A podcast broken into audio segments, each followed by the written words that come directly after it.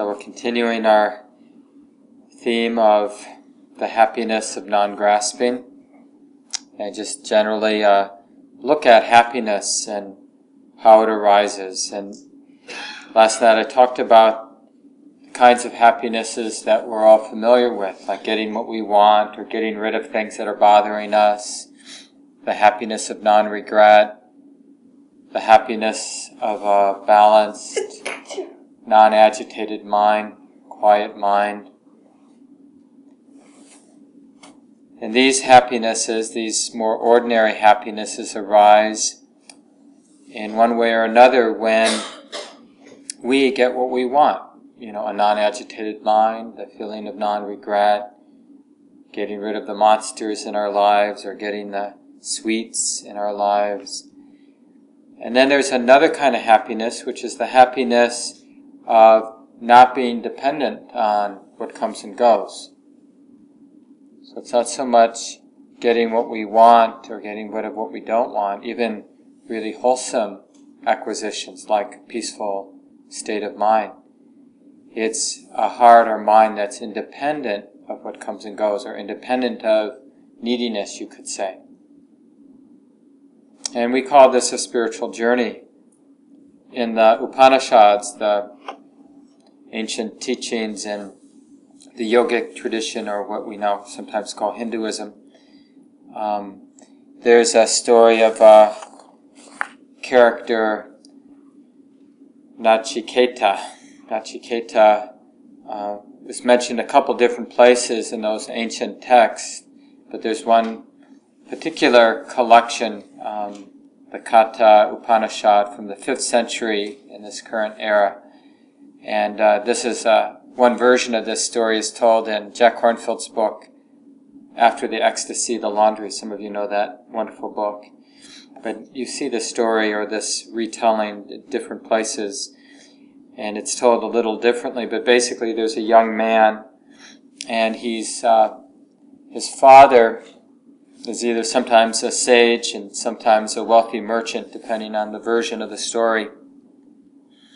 But uh, um, wants to get something from the gods, as was the way it worked back then. And you do a, you'd work with the Brahmins and have a like a sacrifice or some big ceremony, and you'd put up the money for it, or you'd sacrifice some things, and then you'd get some boon or something from the gods, depending on who you did the worship, the ceremony for.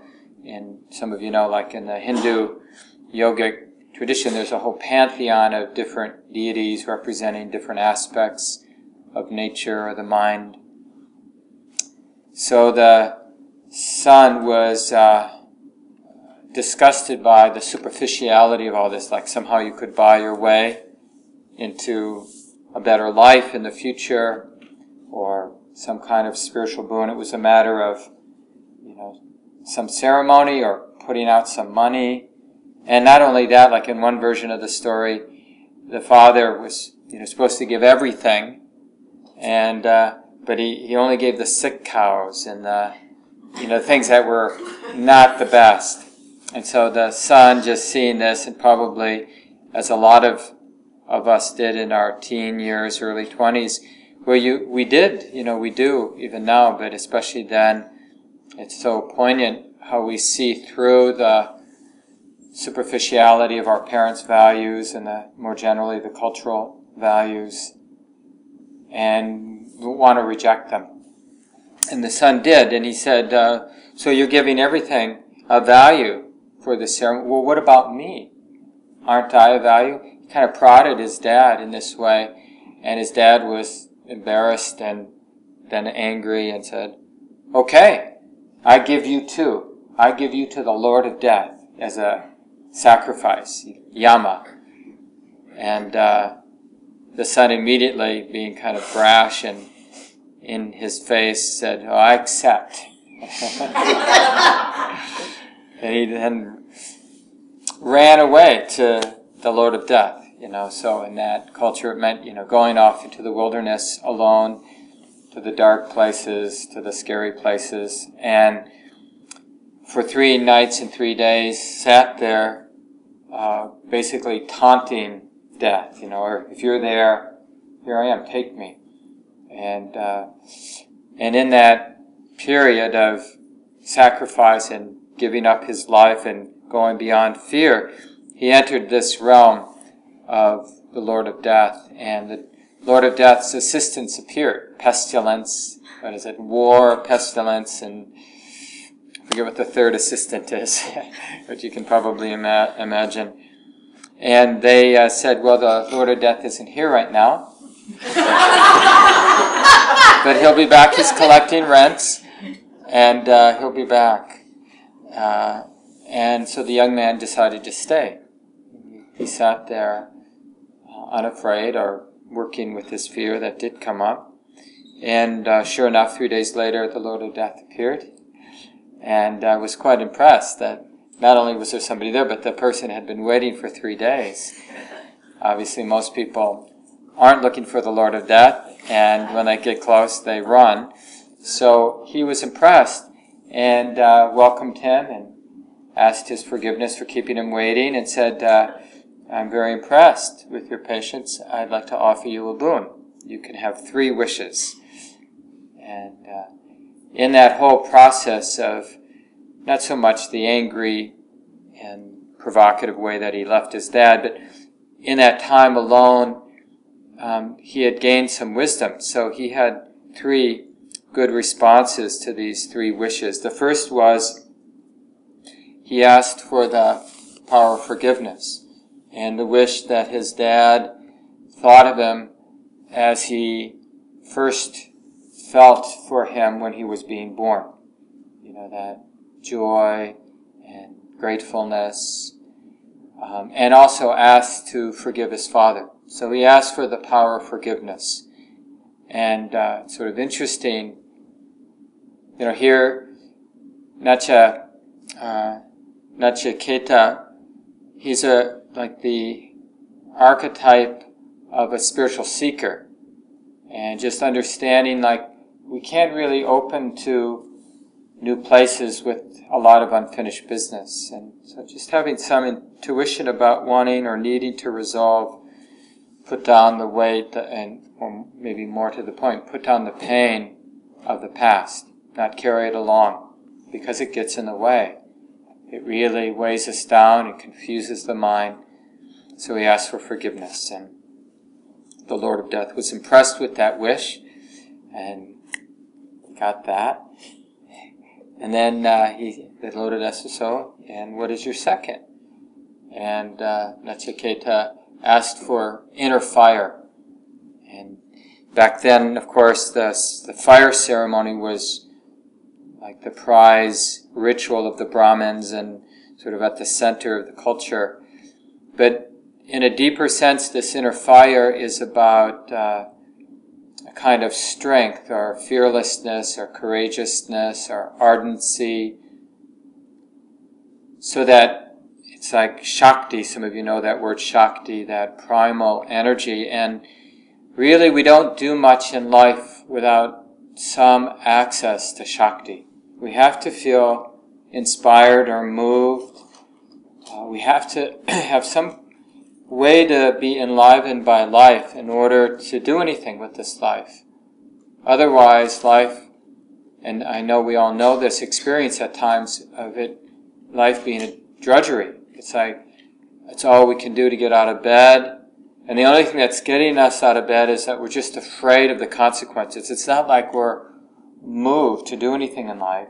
We just don't want to be more beaten up than we already are by losing our job or disappointing somebody or whatever it is that motivates us to get up and do what we have to do. And that's very different than like that, you know, provocative way that Nacha Nachiketa went off into the woods. You know, really inspired to see, well, is there a Lord of Death? To see what's out there. And I'm sure we felt, most of us have at least once, if not many times in our life, felt moved to do what wasn't easy to do. Just the, the energy was there, just carried us along. And if we're really honest, we wouldn't even say that I did that, I made that happen. It was more like I couldn't not do that, or something made me do that. So he asked for this inner fire, this power. And uh, the Lord of Death granted that wish. He came alive with that energy, fearless energy. And then now the third wish, and he asked for he'd asked he asked to see that which was immortal. And it so surprised the Lord of Death. He said, Are you sure? You know, you could have anything. You could be all powerful, you could be surrounded by everything you find attractive. And he kind of made, uh, help Nachiketa see all these wonderful things that he didn't choose.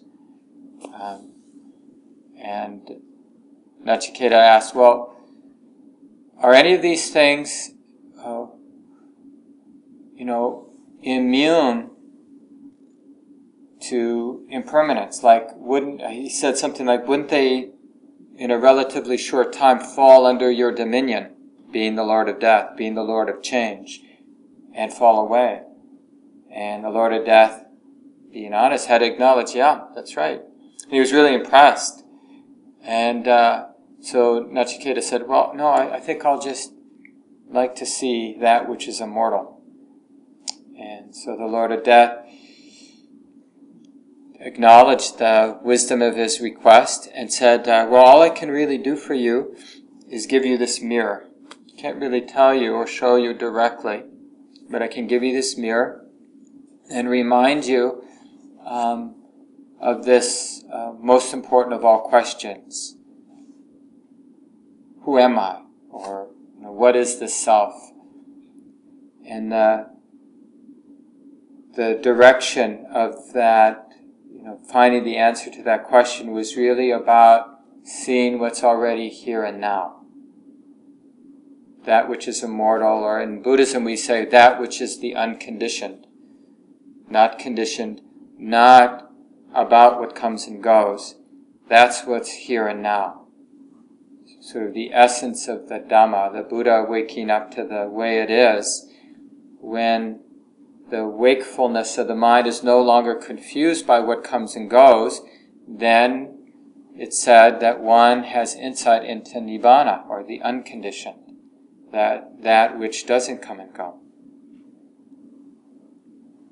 So in this chapter, uh, Jack Kornfield distills this spiritual archetype as, you know, just the process of moving toward happiness, beginning with uh, he says, a fierce um, disenchantment with the superficiality.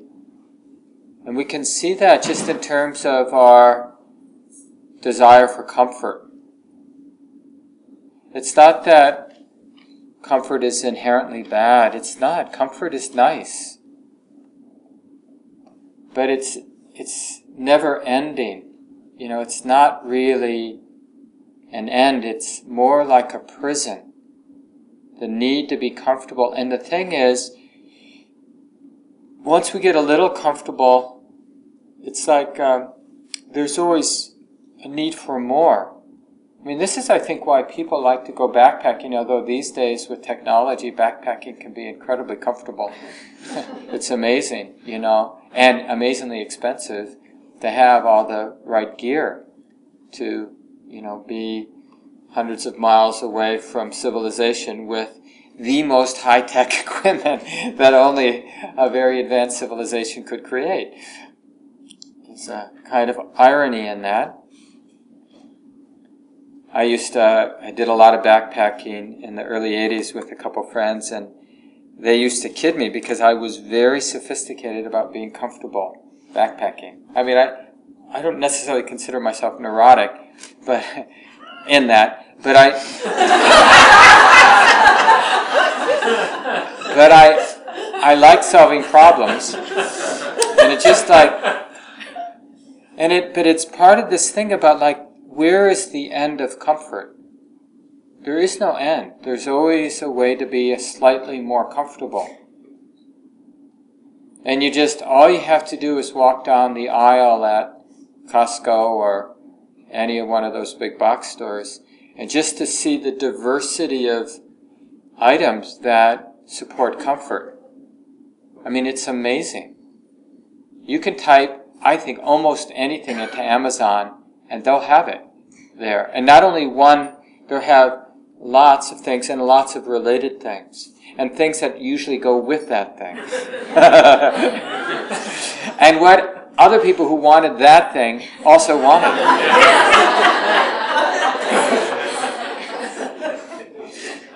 so we need, uh, because that's such a strong tendency, that superficial but very real desire for comfort, we need a fierce disenchantment, like a uh, fierceness that comes. This is partly why Nachiketa needed that inner strength or that inner fire to overcome that momentum or inertia of the, the desire for comfort and to see the limitations of it. And to see all the ways, you know, like all the ways that people are into prolonging life. I'm into prolonging my life, eating good food, things like that. But it just, it gets so weird after a while. This uh, addiction to youth, youthfulness, and all the way that it manifests. And uh, the addiction to safety. And so, happiness requires a very fierce disenchantment with the kinds of happinesses that are limited because otherwise we're just going to get sucked in by the whirlpool, you know, cultural and within our own hearts and minds that will just keep drawing us back. I've seen that, you know, when I was younger and really on fire with the practice. You know, it was uh, it was easier to not have a comfortable place. I didn't mind not having a comfortable place. But now I, I kind of like having a comfortable place to live. I have a really nice office. I have a really nice home. I have a really nice partner. You know, I have a nice car. I have a lot of nice things. I now, this fall, got a nice smartphone. I have a nice computer. And, uh, it's we think you know i think that well it's okay to have nice things. I'm you know i'm okay if they go away but how do we know that we're not attached? So there's something about it's more than a metaphor this going out into the wilderness or leaving things behind because how do we know who has our loyalty, like where our allegiance really lies. Is it with the stuff in our lives or the comforts in our lives? Or are we taking refuge in an understanding, you know, that is immortal? Like in Buddhism, I mean in Theravada Buddhism, sometimes Nibbana, this awakening to the unconditioned, is called the deathless. Because from this superficial level, that's what we want. We, we don't want to be part of, all of our desire for comfort is in opposition to mortality and uh, not being in control. So we want, it's, and it's okay. It's really, it's not like that desire is bad, it just needs to be refined. What we really want is safe, safety. That's actually one of the synonyms of Nibbana. Some of you, I'm sure, have noticed in the corner of the community room we have Kendrick's, Kendrick Ronsky, a local artist and community member, did a little mobile with the 33 synonyms of Nibbana, of the unconditioned. They're just floating around, and one of them is safety. That is what Nibbana is. It's what's really safe. So it's not wrong to want to be safe. We just need to refine what that might mean. We have to expand our imagination about what actually might lead to true safety or to the deathless or to peace instead of, you know, a big house or this or that. The next part of the spiritual life that comes out of the story is you know, going into the unknown. So in the story, it's Nachiketa leaving and going off into the scary place and uh, staying put and willing to face whatever came. Because, you know, whatever it is, it's already there. Like if there is a Lord of Death, well, there's a Lord of Death. Do we gain anything by not knowing it? Like what actually, like how do we become more safe not having met the Lord of Death? And you know how that saying goes. It's like things are always worse than they actually are. Our imagination of dangers is always worse than the actual experience. Whatever it is, you know, that we've been afraid of, when it actually happens, it's maybe there are examples of where it is worse, but usually our imagination and that resistance makes it so much worse. When we finally give ourselves to the way that it is, it's always a relief because at least we're not resisting it.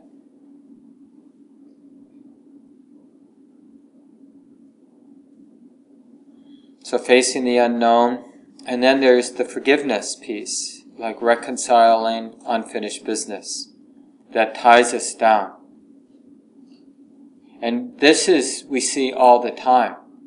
And in the teachings of the Buddha, he makes a big point of this in terms of developing deeper states of samadhi, stillness of the mind, that as we aim in that direction to really quiet the mind down, what arises? All the unfinished business, all the places of regret. We have to process, we have to forgive, we have to be willing to feel the pain of the mistakes we've made and forgive ourselves.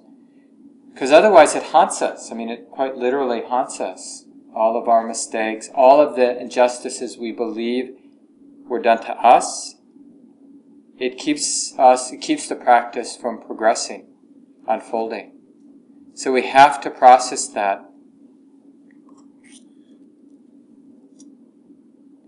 A lot of times it's like what prevents the spiritual bypass where we, you know, we have some sense, like real wisdom, but just preliminary wisdom, some sense of all the mess of our heart, all the pain, all the disappointments, all the feelings of betrayal, all the blaming our culture for being oppressive or being unwise or feeling guilty for being one of the oppressors or all of that stuff.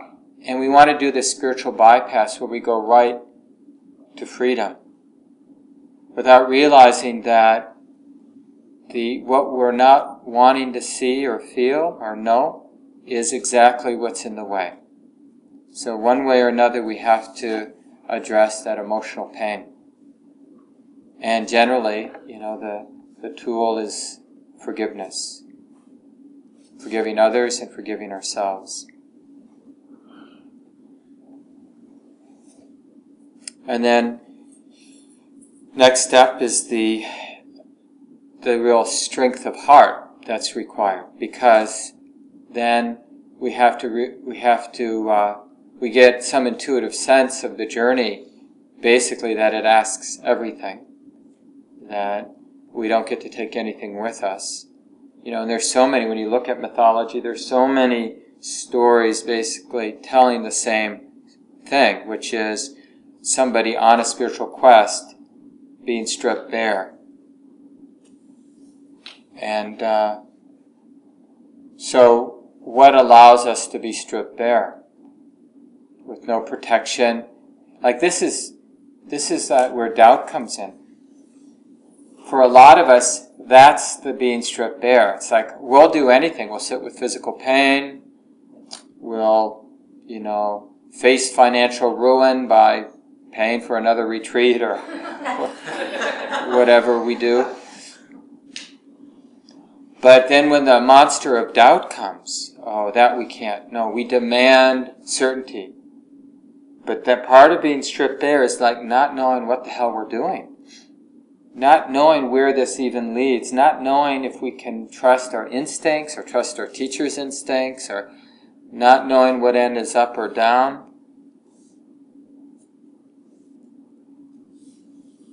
So, in a way, that demon, you know, the inner strength we need is to face exactly what for us is what we don't want to see or face. You know, so for someone like me, it might be doubt, but that might be slightly different or very different for each of you. That thing that's going to require that kind of courageousness, fearlessness. And you can almost, it's almost helpful to have some intuitive sense of what it is, because then you'll have some intuitive sense of the strength that you need. Like, what is it? What is it that will allow me to not back away, to be steady, to trust and relax, and say, yes, this too? Because it's always easy to say yes, this too, to the things that are easy to say yes, this too to. it's always the issue of the thing that we don't want to say yes, this to. You know, sometimes it's it's like uh, not being loved or respected in some way. Like our practice is unfolding, but nobody's noticing. We're not being acknowledged for the very real wisdom and healing that's happening. And, you know, so what kind of strength is necessary to say yes, this too? Like, that's okay. I'll be the only fully awake human being that nobody noticed. Can't you see the rays of light?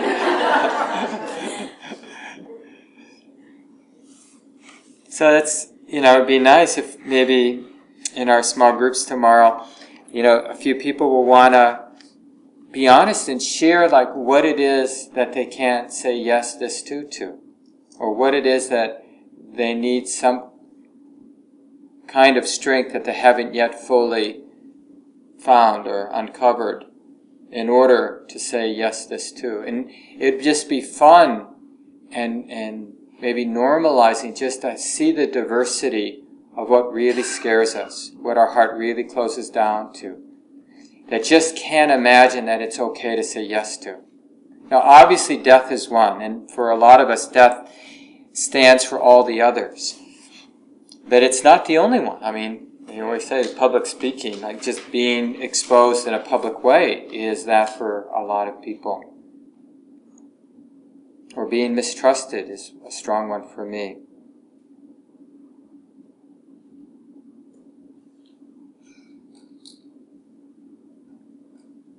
And then the one after that, after inner fire, is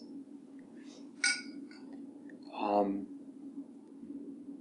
it's like the that distillation where we realize that the only thing we have a right to ask for is the truth or understanding the truth or understanding the way it is. It's like it's all we get.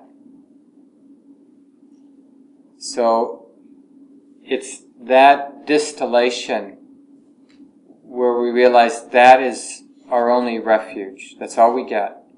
And fortunately, it's enough. Just that sense, like it's the ultimate love affair being interested in the truth.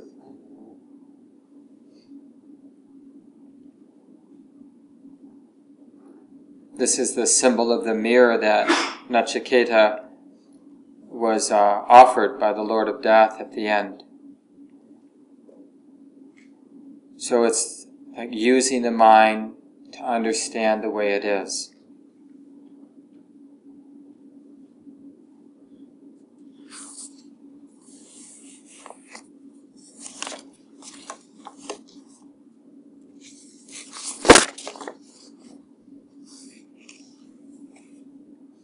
I read this morning uh, during the guided sit that passage from the Buddha where he says, lose the greed for pleasure. So this is that superficiality where we're led around by that ring in our nose, you know, just so attracted that wherever sense pleasure, you know, whatever feels like a little bit of comfort, we just can't take our attention away from. If we could just be a little warmer, a little cooler, just tweak the spine to get rid of that knot. Lose the greed for pleasure. See how letting go of the world is peacefulness. Letting go of the world is really letting means letting go of the mind's dependency on the world of sense experiences. It's not about rejecting the world. The Buddha made this very clear that it's not this nihilistic rejection of the world. It's rejection or going beyond the mind's dependency on experience. There is nothing that you need to hold on to, and there's nothing you need to push away. And you see, when, with that statement, there's nothing you need to hold on to, there's nothing that you need to push away. You can really sense the value of finding a quiet place where you're not uh, bothered, where you feel safe, relatively speaking, to practice that. You wouldn't want to do that in a really noxious place or a really exciting place. So, the retreat is by definition the place where we're willing, where we have a chance to practice not holding and not pushing. The breath comes and goes, but we're practicing not holding and not pushing. Thoughts come and go, disturbing thoughts, interesting thoughts, terrifying thoughts, beautiful thoughts, without holding or pushing away. Feelings of great shame arise because, you know, we pass gas when we're standing in line to get our food. Not holding, not pushing away. So whatever it is, it's like a, this four line teaching, lose the greed for pleasure. See how superficial, how limited a life dedicated to pleasure really is. See how letting go of this dependency on pleasure is, in fact, has the flavor of freedom. Maybe this is the way. There is nothing you need to hold on to. There is nothing you need to push away. And Buddha likens this attachment to pleasure as a monkey swinging from branch to branch that, you know, we, monkey gets one branch, but very quickly is attached, fixated on the next branch. There's always something. And it just, before we know it, we're 85. We've gone from one sense pleasure to another, and it literally fills our lives.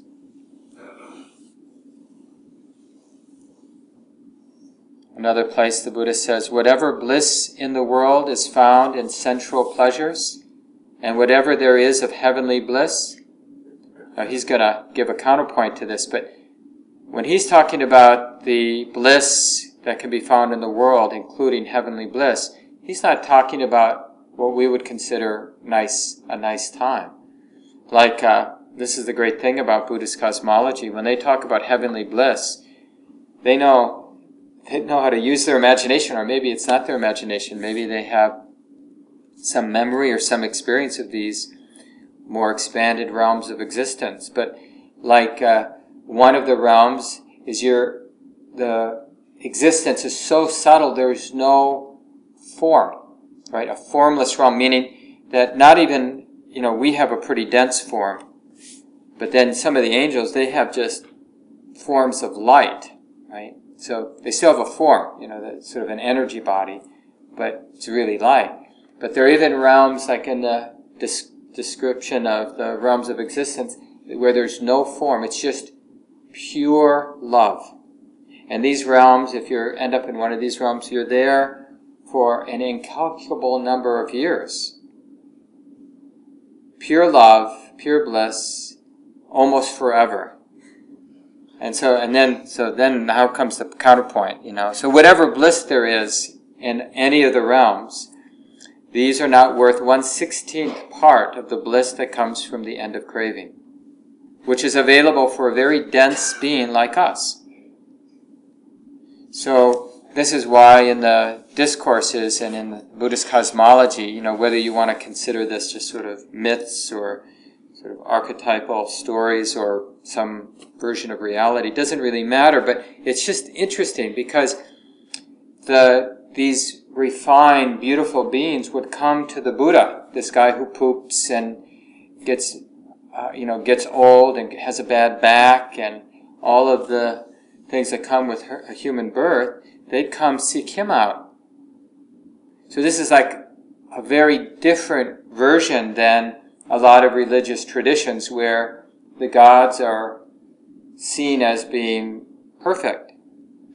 And Buddhism too, they talk about the gods, the different realms of existence as very exalted, very descriptive. I mean, it, they really are appealing, and uh, and yeah, and then not different than the other religious traditions in terms of the omniscience and omnipotence of these beings, except they don't understand that things come and go, and they're identified with their glory.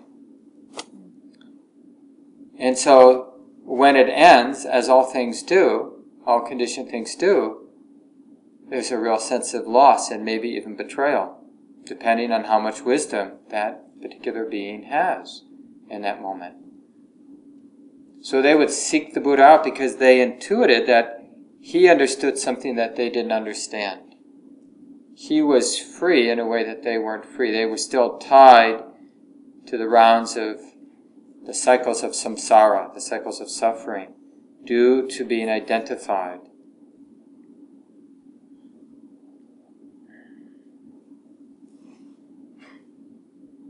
Whoso has turned to renunciation, turned to detachment of the mind, is filled with all embracing love and freed from thirsting after life.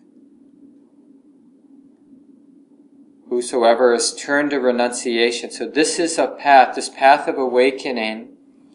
What are we awakening to? We're awakening to the reality of non grasping. Non grasping is a reality.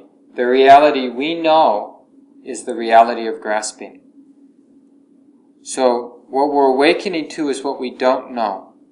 Like we need that humility. We don't, I mean, we know the difference between really intense grasping and less intense grasping. That we know, right? But probably we don't fully know at least, and maybe don't know much at all about the reality of non grasping. So we turn to this path of letting go, or, you know, we're on this path of in the direction of non grasping. And surprisingly, maybe, you know, because it sounds a little grim, but it's an all embracing love.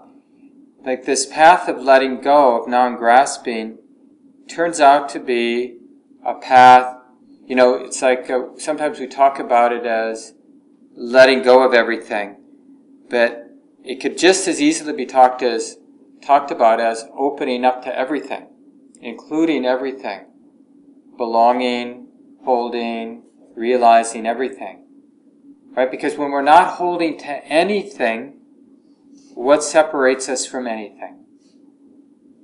It's the grasping that separates us. When there's a mind that grasps, then the mind has, that mind has turned things into good and bad. It has created the experience of separation. And that experience of separation is always uneasy.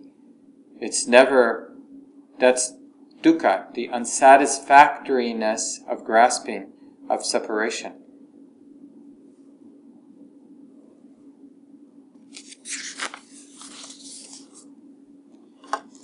So tomorrow I'll talk about how uh, this path of renunciation, this path of letting go, it often, the way the Buddha taught at least, it often begins by recognizing the danger of sensual pleasures. And this is a confusing thing for us because sensual pleasures don't, on the surface, appear to be dangerous.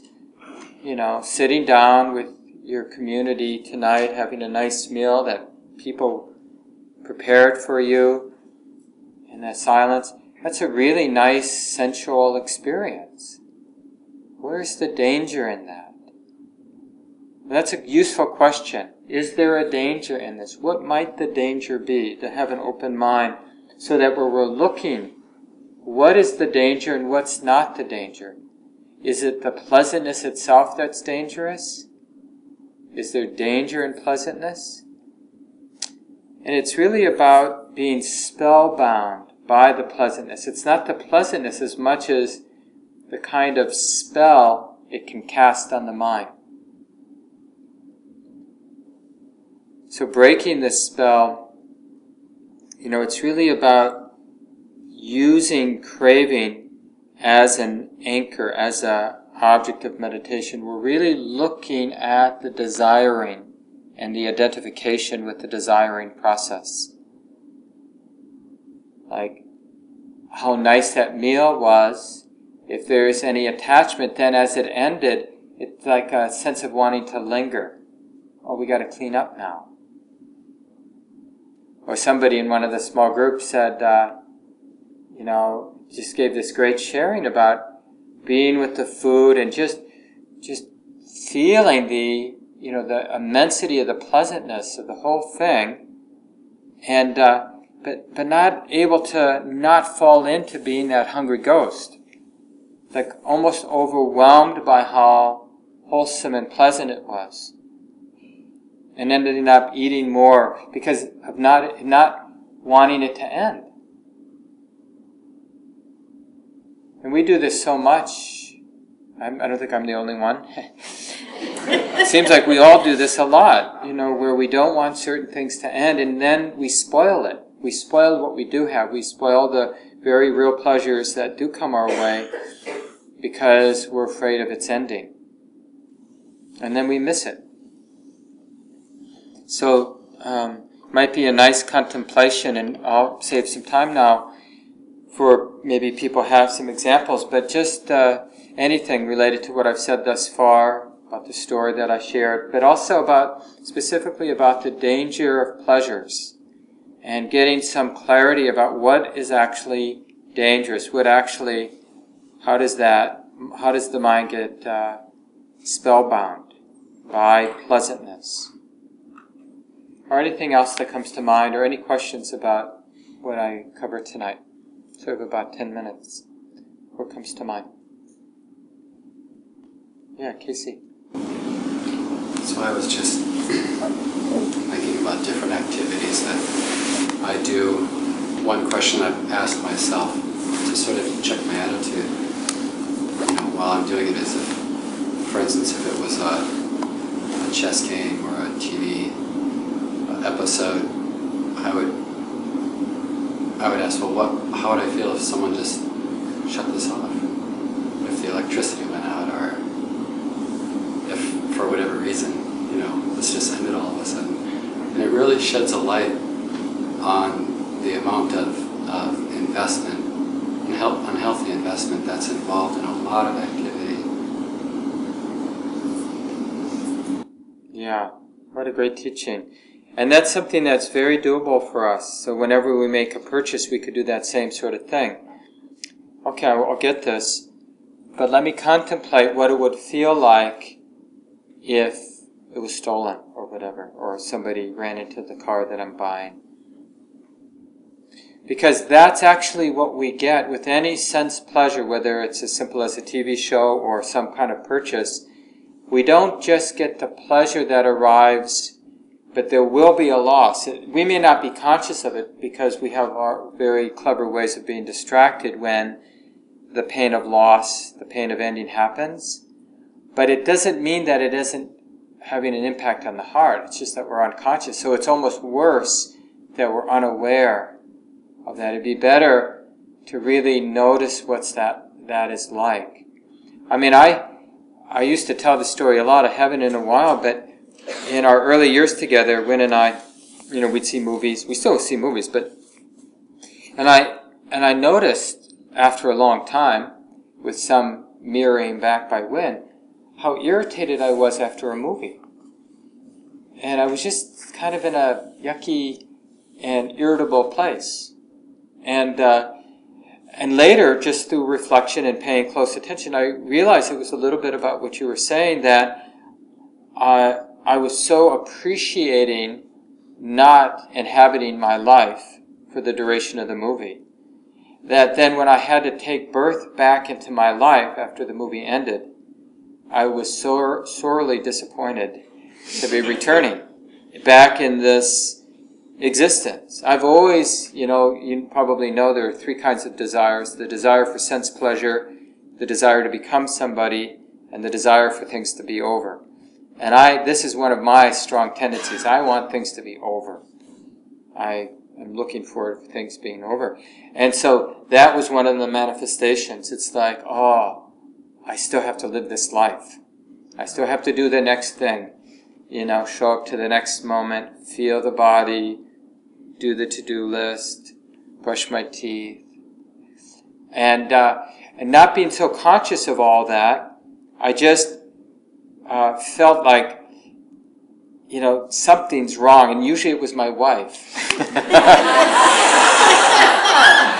but it wasn't her at all. I mean, she might have been imperfect in those moments, but the real irritation was being in my skin and but being confused about what was going on. So it was really useful to see that. So now, like if that happens, it, it doesn't happen as much, but I'm I'm really looking for that. You know, when things end, I'm really looking uh, for that feeling. And when I do new things, like even something big like common ground purchasing the retreat property, my mind now, out of habit, imagines all the worst things that can happen so that, I mean, as much as my imagination is capable of, I'm not going to be surprised.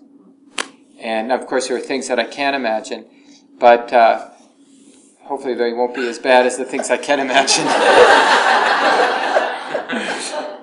Thanks for sharing that, Casey. I think that was really useful to hear. Other thoughts? Yeah, Mira. So then I end up thinking about retreats like that, you know, I mean, because there's this container and it's really special. And I found it in like a half day retreat, a six week retreat, and then there's going back.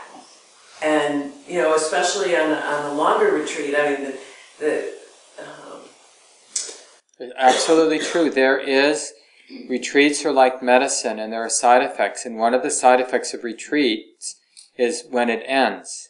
And that we really have to manage that and like you can remind yourself as you're signing up in, when you're in the retreat that this will end. And that there you will be waking up with your day without the retreat to support you.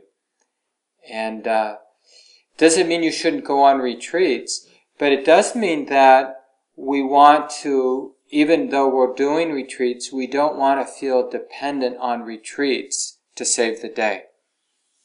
They're just, that's just what we do. Same with the morning sit.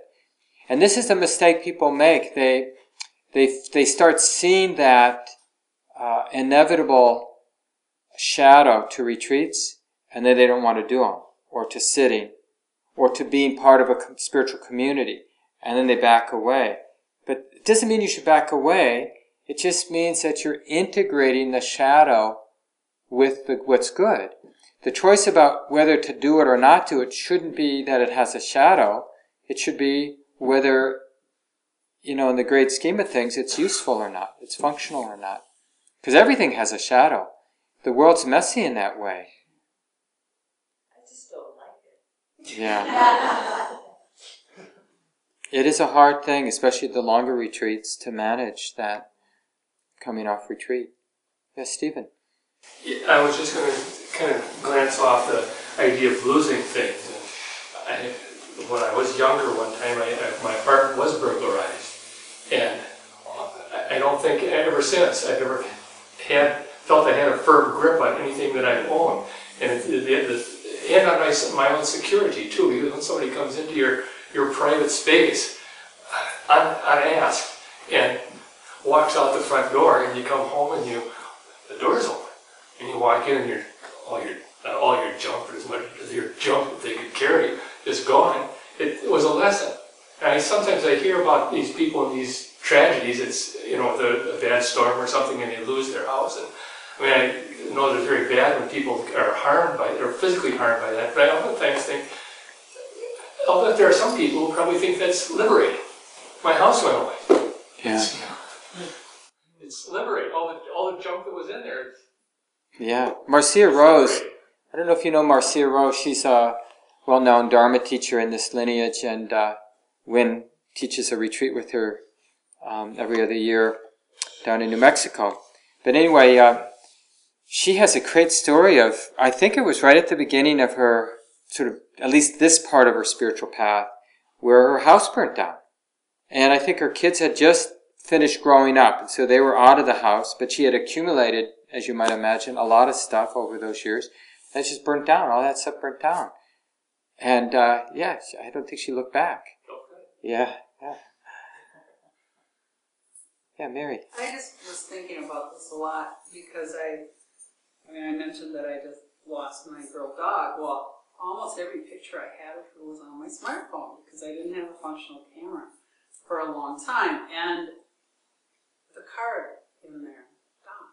And it, mm-hmm. why? I mean, I've done technology for 25 years. Why did I never think of this as technology and I should back it up? So nothing's backed up. And here I am, and I go to Sprint, and they can't do anything. And I go to the Geek Squad, and I'm standing at Best Buy, and I'm starting to cry while this guy's telling me. I'm like, Mary, don't cry in Best Buy. He's telling me that he can't get anything off of there. And I just, I mean, all of a sudden, I'm just, oh, and he's like, well, let me try a couple of things. so then I ended up calling the data recovery. Well, you know, six to twelve hundred dollars, and I'm just so I hmm. just was giving a lot of thought to how much is it worth to me to get those pictures? Does it really matter? That you know, and weighing. Well, I thought I wanted this. Well, do I want this or the pictures? The pictures, and I just kept. It was. I mean, I spent about a week doing this until. Yeah. I accidentally figured out that Google is a lot smarter than me and it backed them all up. Thank goodness. But I just, I really, how much were, you know, I just really had to think about how important were they and did it really matter in terms of, you know, my relationship with her and all those things if I had those pictures. And I never did get it resolved. I suspect I would have paid the twelve hundred dollars. But it did come to that. And this is that, uh, you know, one of those archetypal things is that gateway that we don't want to go through. And this might be one of those gateways for you. And even though you somehow averted this, uh, Google once again corrupts us. But uh, you can still imagine that because we need to, any way that we can, we need to imagine losing what we don't want to lose, being stripped bare. We have to use the imagination. I mean, we use the imagination in so many ways that are destructive. Let's use the imagination in ways that's really productive. Because uh, we have to imagine if that can be okay. This was, this kind of imagining was what really set me off on my path in 1982. I imagined basically this, losing everything. I just imagined death. And it was a real, you know, intense imagination. I gave it my all. And, uh, and something, there's like a breakthrough experience where, uh, it was okay. So, and that, that just set me on this path with so much vigor, so much confidence and uh, not looking back. So we, these things, when we bump up against things in our life where every, seemingly every cell is saying no, then we want to appreciate that as an important place. Now maybe not in that moment where we're overwhelmed, but in other moments where there's a little bit more space, we want some kind of thought like, this might be interesting to think about, to contemplate.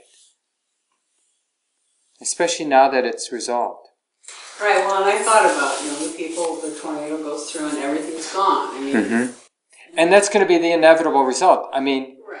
everything will be gone. So it's just a matter of time. You know, and even even this uh, the the different teachings on rebirth, it's like it doesn't really matter because in most, you know, 99.9% of the time, this is the best scenario, and I don't really know what the truth is. So I'm just sort of like best scenario. The slate gets wiped clean. You don't remember anything anyway. So what does it matter that there was a previous life?